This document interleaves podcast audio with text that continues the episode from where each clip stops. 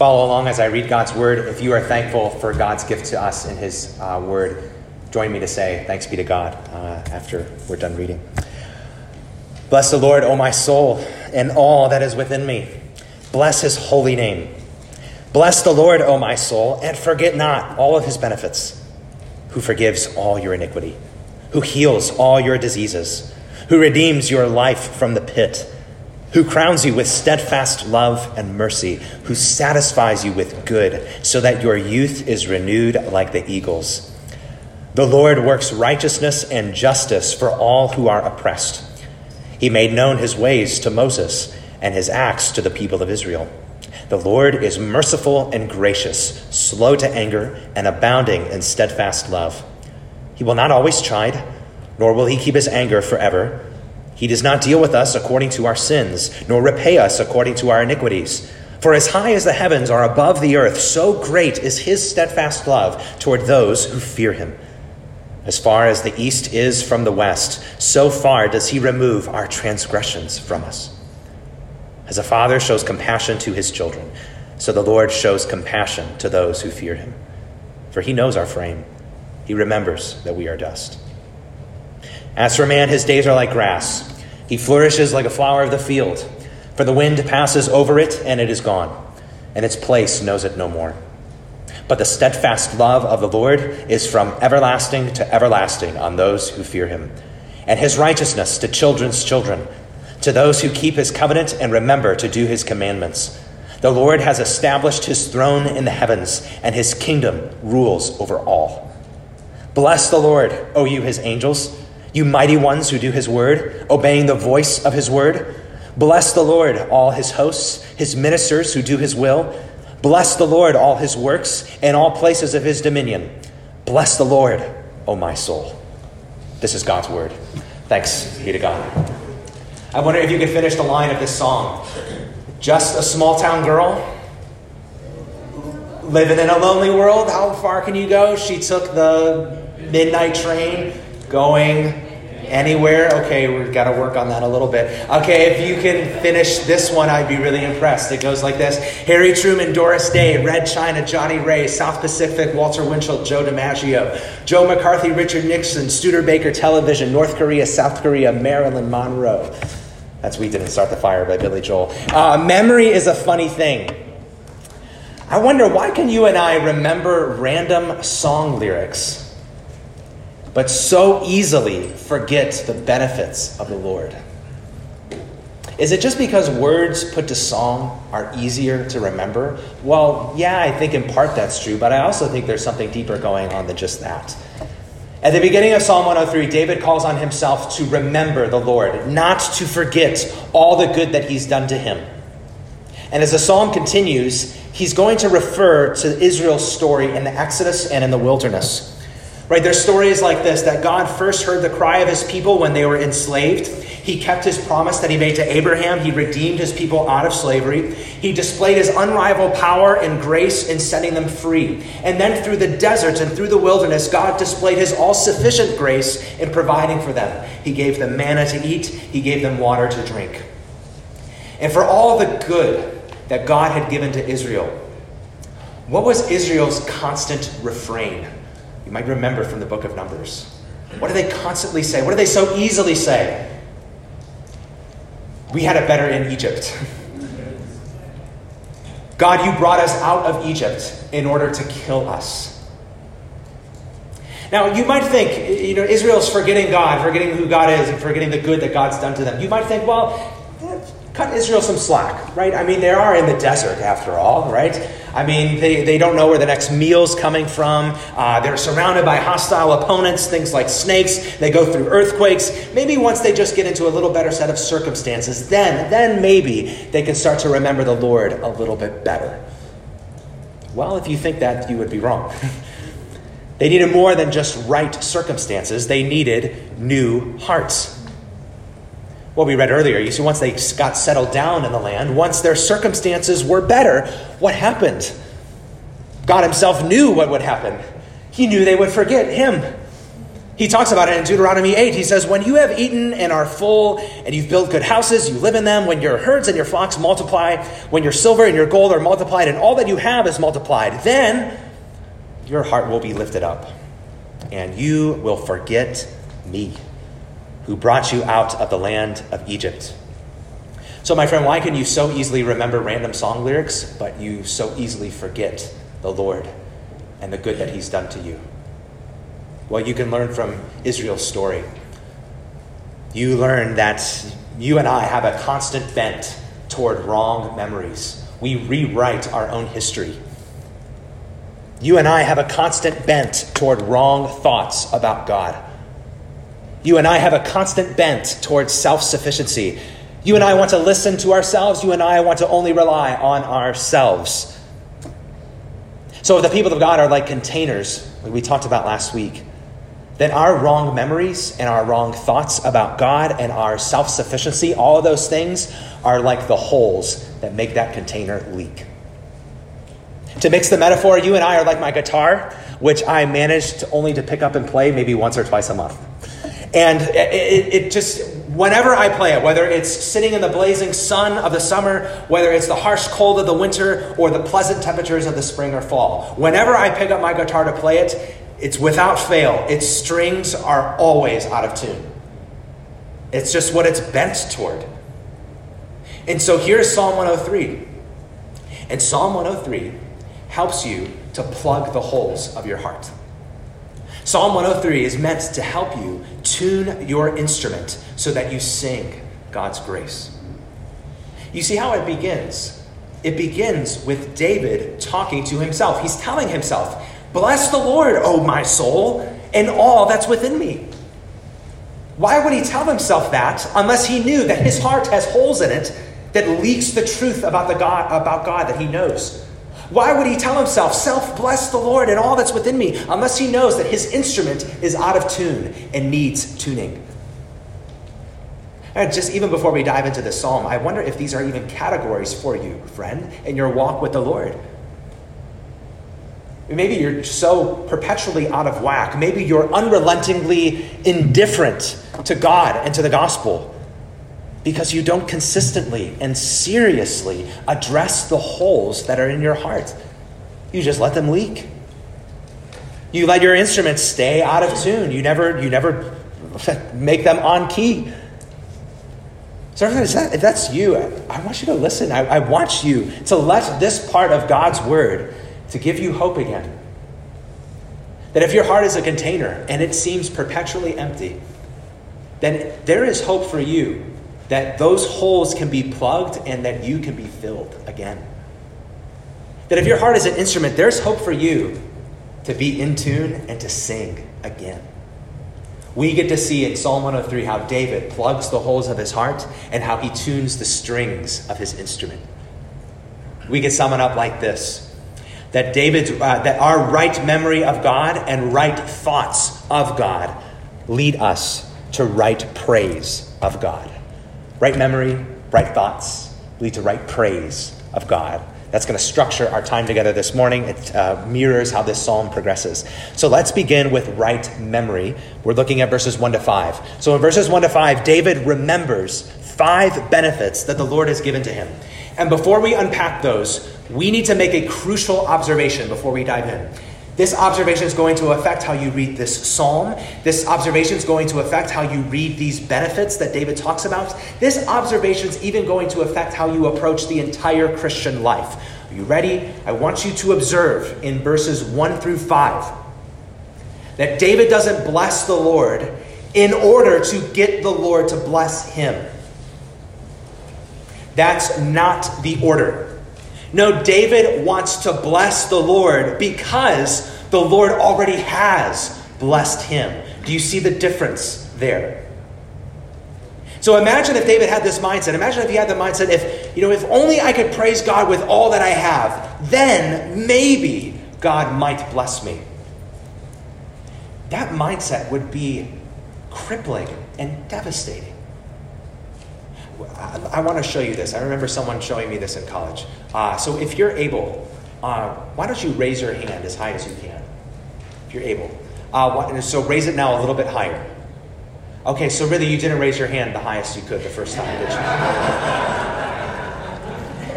so it's a reminder you can always do more. If God blessed you only once, only when you praised Him with everything you have, you could never do enough. You could always do more. If this is how it worked, it would be a crushing weight of uncertainty and insecurity. But thank God it's not how it works.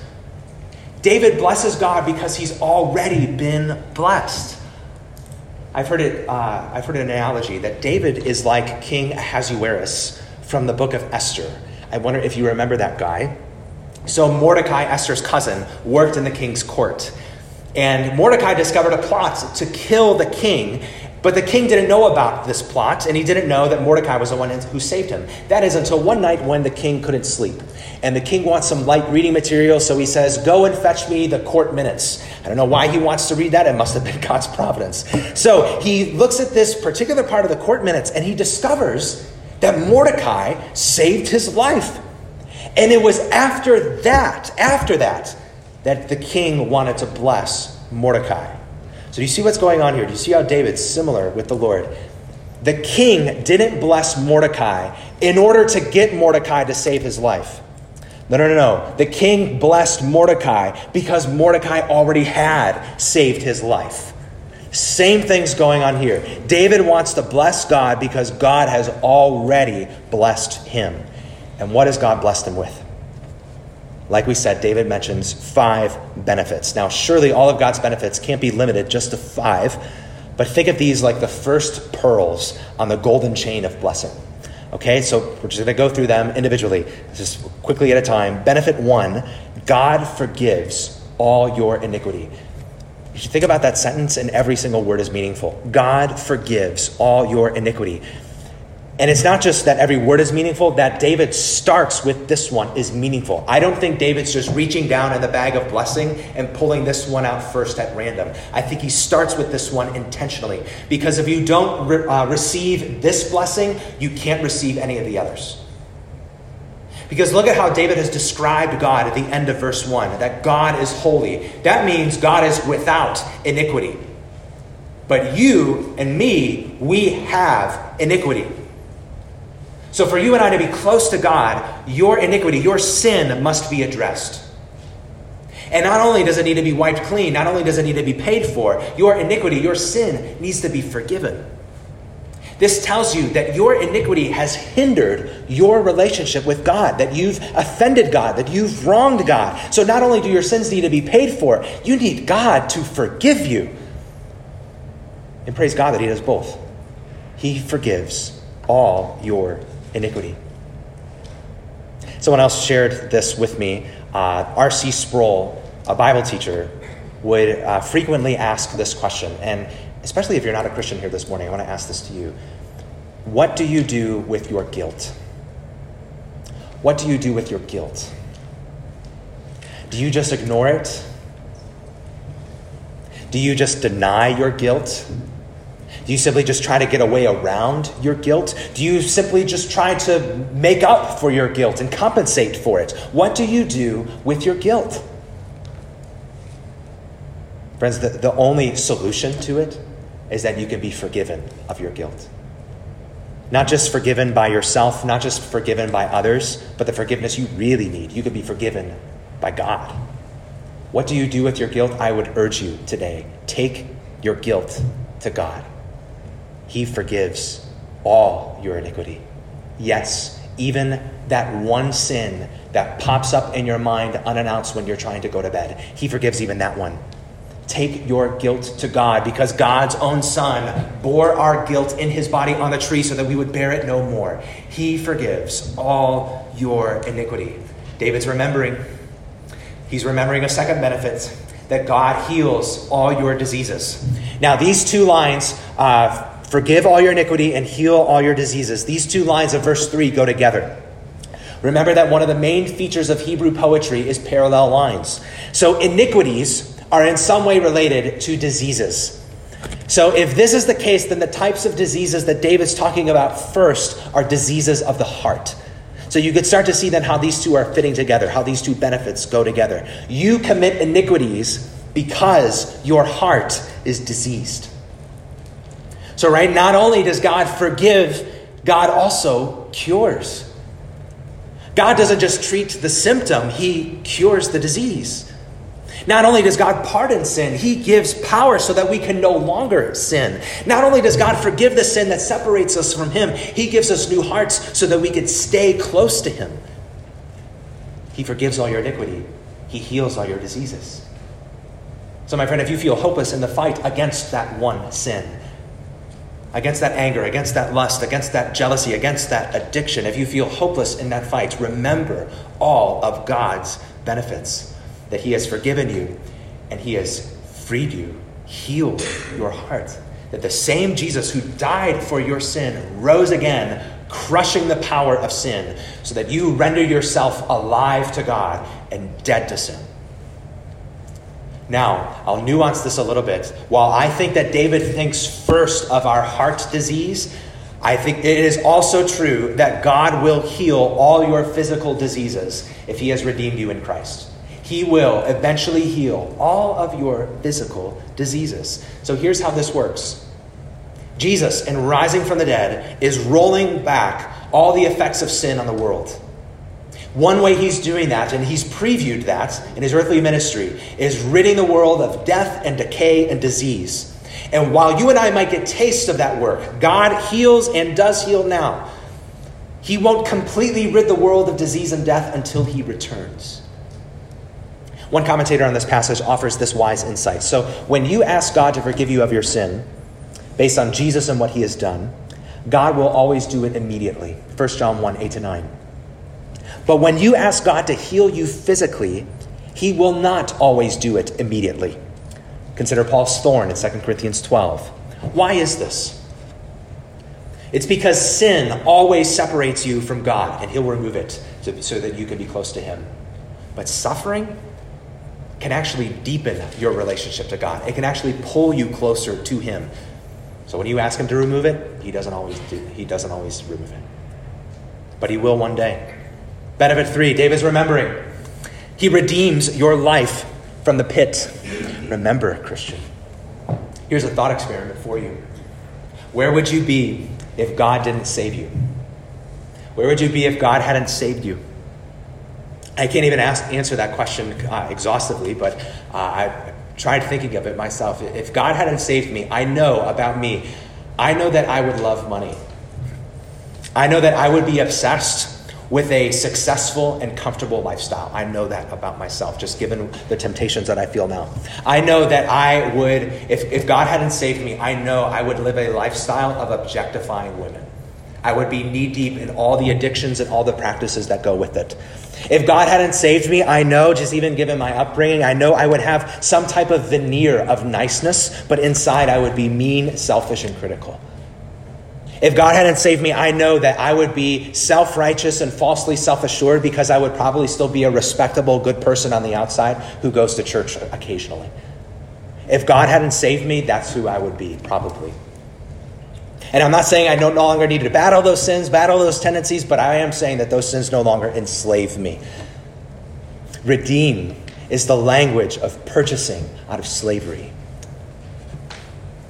My fellow Christian, Dear brother and sister, do you remember how God redeemed you?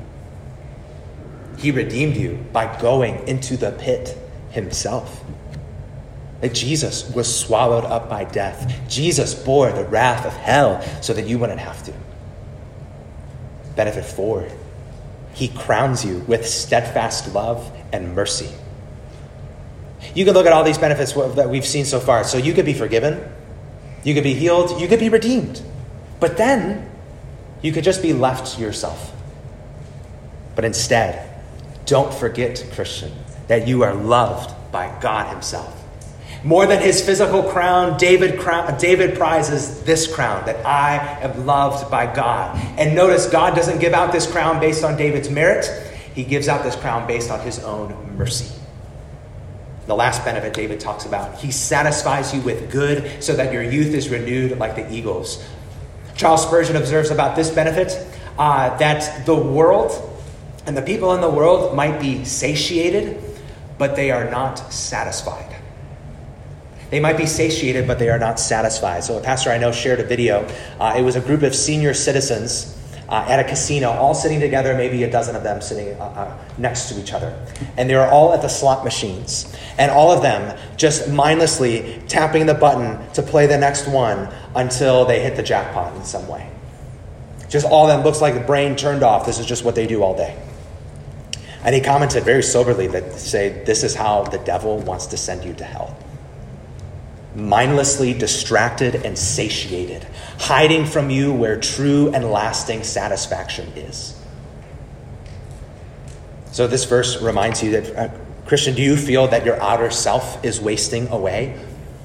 Well, knowing God as forgiver and healer and redeemer and king means that even when your outer self does waste away, your inner self is renewed day by day. So tell your soul, tell all that is within you to bless the Lord. What David's saying, it takes all that's in him to remember all of God's benefits. As you look at verses 1 to 5, do you see how personal these verses are? David's talking at the individual level. Look at all the pronouns he uses. He uses I, me, you, your. You need to make verses 1 to 5 your own. How will you daily fix your memory? How will you remember God's benefits to you personally every day? How will you put these benefits in your own words? Theologian J.I. Packer used to tell himself this every day. He used to tell himself six things that I am a child of God, that God is my Father, that heaven is my home, that every day is one day nearer, that my Savior is my brother, and that every Christian is my brother too. He would remind, remind himself of that every day. Another pastor would carry in his wallet a little piece of paper with four words on it, simply stating, The verdict is in.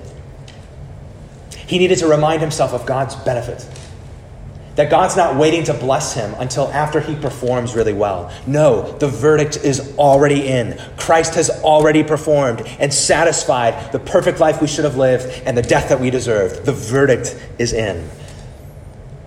Friends, you and I are prone to rewrite our past, to think that God has cursed us rather than benefited us. So, what these verses are telling you is that no matter what a day may bring, if you trust and follow Jesus Christ, these benefits are always true. They're always true. David wants all that he is to bless the Lord for all that the Lord has done. He's working on bringing his hearts to praise God rightly, so he begins with right memory, and he continues with what I'm labeling right thoughts. Now, verses 6 through 14 are similar to verses 1 through 5, but I think there are some differences. So David's no longer talking anymore about what God has done to him personally.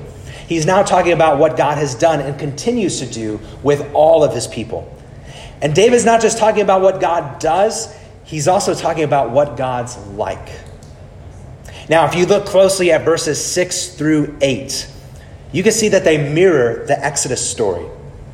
Right? So, first, Verse 6 God heard the cry of his oppressed people. He saw the violation of his righteous standard. He brought about justice by delivering them and judging their oppressors. Then God gave the law through Moses. Then he sustained all of Israel by providing food and water in the wilderness. And then God revealed what he's like. Psalm 103, verse 8, is pretty much a direct quote from Exodus 34, verse 6, which is the central statement of God's character in the Old Testament. So you see what David's doing. And remember, we are saying that David wants to think rightly about God. And if David wants to think rightly about God, where does he turn to do that? Well, I'll tell you where he doesn't turn. To think rightly about God, David doesn't turn to himself, he doesn't turn inward. It's not how it works. It's not how it worked for Moses either. Verse 7 doesn't say um, Moses just looked deep into his heart and then he discovered God's ways on his own. No. Verse 7 says God made known his ways to Moses. You see, there's this prevailing view of God today. It's not new. That God, he or she or them, has got to be up there somewhere. But we really can't know what God's like. Uh, we know he's out there. Uh, we know probably he just wants me to, me to be happy. He wants me to be nice. Uh, he lets the good people go to heaven, and only the really, really bad people don't. And if you ask me what good is, I'll just basically give you a portrait of myself. Uh, and when people want to know what God's like, really they just look at what they say. It's not what David does. When David wants to see what God's like, he, look, he looks at how God has revealed himself. David doesn't look at what he says about God, he looks at what God says about himself. David's not left to this subjective, relativistic game of, hey, if that works for you, man, it's all good. No, God has objectively revealed what he's like. You don't get to define him, he defines himself. And you know how merciful and gracious God is? That God gave that statement revealing his character in verse 8. God gave that statement, you know when he did? He gave it right after the golden calf incident. He gave that statement, revealing who he is, right after people decided we're going to define God on our own. We're going to make a God in our own image. That's when God revealed what he's actually like. That is how gracious and merciful God is. God loves to reveal what he's actually like to idolaters like you and me. So David sees what God is actually like, not what he says about him. And then he continues in verse 9. And it's like he checks all of his potential incorrect thoughts that he has about God. He says, I, I looked at what God's actually like, and I'm going to stave off any potential incorrect thoughts that I have about him. Verses 9 to 14. You can see them. Just going to go through one verse at a time briefly. Verse 9 God doesn't chide always, He's not angry forever. Can you see how this corrects what we might be tempted to think about God? It's just natural. You can see we might be tempted to think that God does chide always. We might be tempted to think that for his children, God is always angry at them. God's you might just have this low level feeling. God's always going to be upset with me. My friend, how can God be angry forever at someone who's he, whom he's forgiven and healed and redeemed and crowned, like we already saw? How can God be angry forever at a person like that? Maybe you think it's healthy for a Christian, to, for a forgiven Christian, always to carry this low level feeling of guilt. Maybe you think that's part of the Christian life. No, it, it, this verse tells you God does chide, but he doesn't, because he doesn't want his children to harbor sin in their lives. Yet, even behind his chiding is loving. And God does not chide forever, he's not always angry. David's correcting his wrong thoughts about God with right thoughts. Look at verse 10. Maybe you think that God sort of holds the scales of justice in his hands, that if your good doesn't outweigh your bad, then you're really in trouble. First of all, your bad needs more to your bad needs to be more than outweighed. Your bad needs to be paid for. And second of all, your good could never outweigh your bad. What would it actually look like if verse if the opposite of verse 10 was true? What would it look like if God really did deal with you according to your sin? What would it actually look like if God did repay you for your iniquity? Well, it would look like you would be being dead a long time ago. You look at verses 9 and 10, you might be tempted to think that God's a lot like you. That God gets angry quickly. That, like you, if, like the person sitting uh, in front of you at the stoplight, uh, if they don't press the gas in two seconds, that you're going to beep at them and curse at them? You think God's like you? He always makes people pay. He never lets go of grudges. Verses 9 and 10 tell you that God's not like you. God is slow to anger, He forgives, He's gracious. Verses 11 and 12. David wants to think about God rightly, correct the wrong thoughts about God he just so naturally has.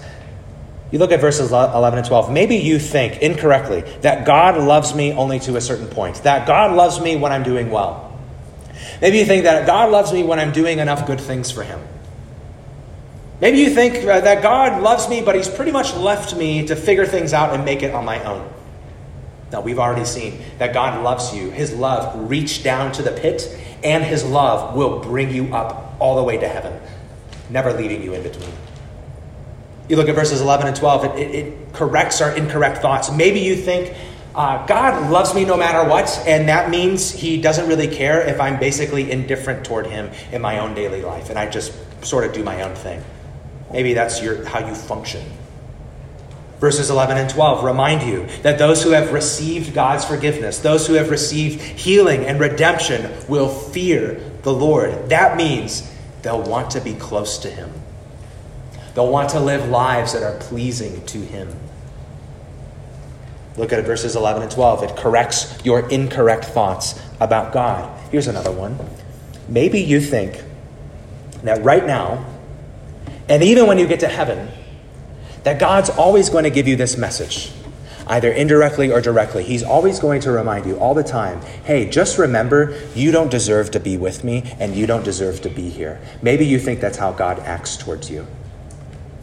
These verses remind you that God has removed your transgression. You might still deal with the natural effects of your choices and your sin, but as we sang earlier, God has thrown them into a sea without bottom or shore. Verses 13 and 14 correct your incorrect thoughts about God. I've heard another pastor explain it like this You might think of your heavenly Father through the lens of your earthly father. And so maybe your earthly father didn't show you compassion. So for you, calling God Father carries a lot of baggage. Verses 13 and 14 help you. That God can help you to see your earthly father through the lens of your heavenly father. And you can start to reflect the forgiveness that you've received.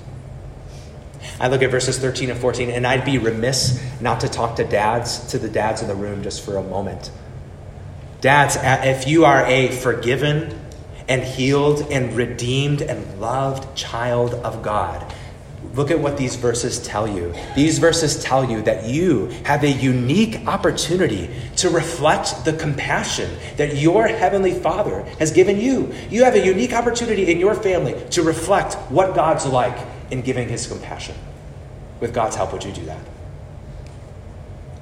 Here's another one. You look at verse 14. What's a potential wrong thought that you and I can have about ourselves and about God? You could think wrongly that God expects me to have it all together all the time. You could think wrongly that God expects me never to show or to admit any kind of weakness. You could think wrongly that God expects me always to have a smiling face and to be cheery all the time. God expects me never to display my need, never to ask for help. That's not what God's like. And when we believe that's what God's like as a church, oh, there are really bad consequences. When we believe this is what God's like, then as a church, we will force one another either to hide or to be fake. I don't want that for this church. I don't want you to have to hide or be fake and in this body of believers. Verse 14 tells you, corrects you. God knows how you were made. He's the one who did it. In fact, he knows your weaknesses better than you. He, his own Son, the eternal second person of the Trinity, is able to sympathize with all of your weaknesses because he himself went through them. And he went through them even without sin. Friends, if God knows your weaknesses, won't you be honest about them and won't you ask for help? So let's zoom back out. Verses 6 through 14. God has revealed what he's actually like and not just what you think he's like. That corrects our natural wrong thoughts about him.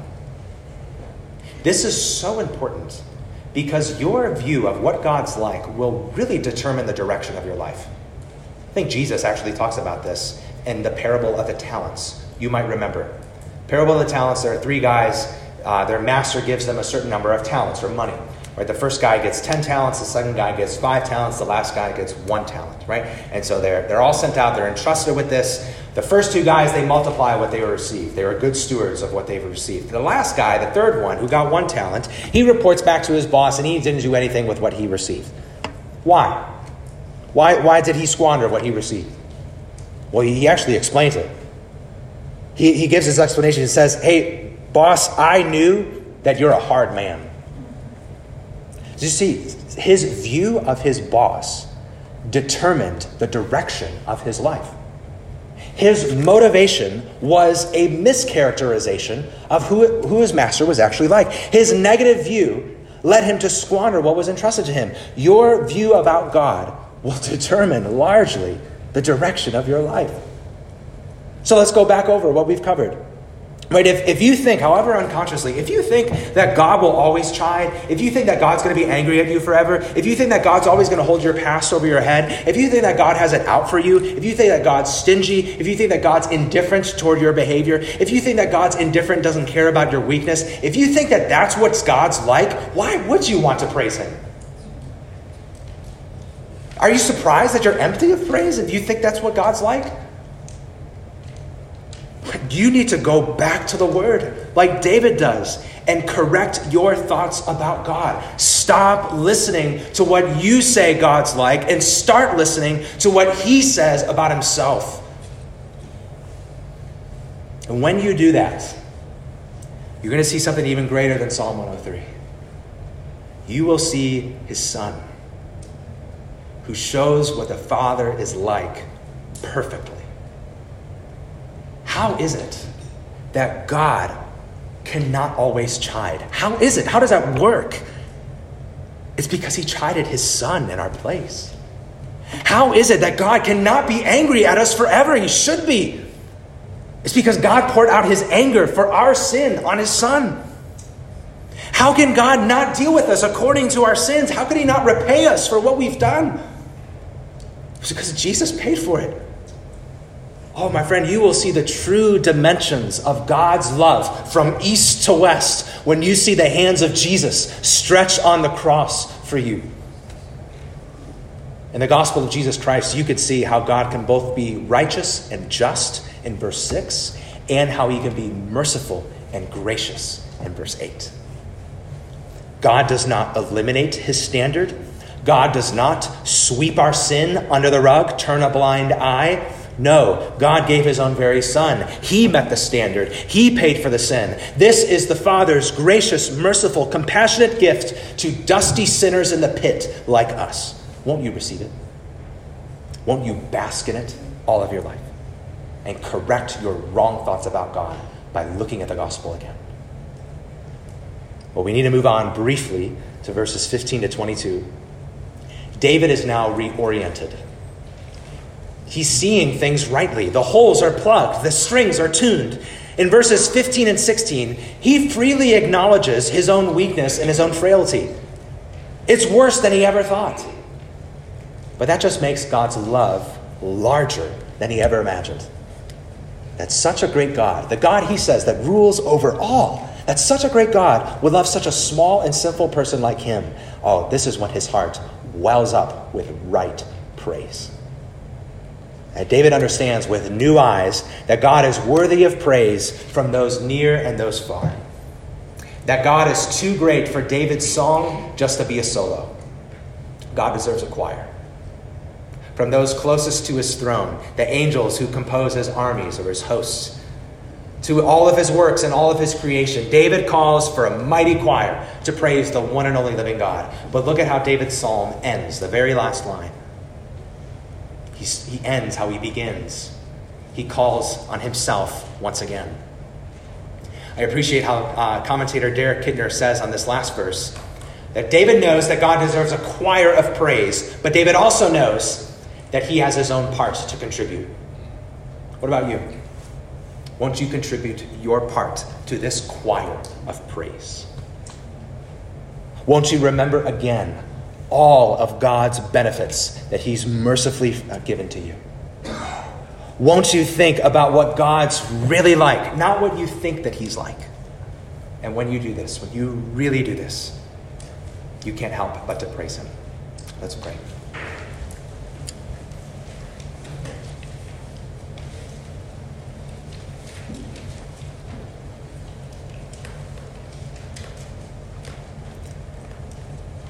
Prone to wander, Lord, we feel it. Prone to leave you, the God we love. Here are our hearts, O Lord. Take and seal them. Seal them for your courts above. Tune our hearts to sing your grace. God, help us to remember rightly, to remember your great mercy to us. Help us, Lord, to think rightly about who you are and what you're like. And God, if, if there is someone here who has not remembered rightly and thought correctly ever for the first time, would you enter into that person's heart? Would you open it and draw that person to you? That they would rest in the grace that you have provided in your Son and trust Him. And all of us together would bask in your goodness day after day so that our hearts, together like a choir, would sing your praise. It's in Jesus' name that we pray. Amen.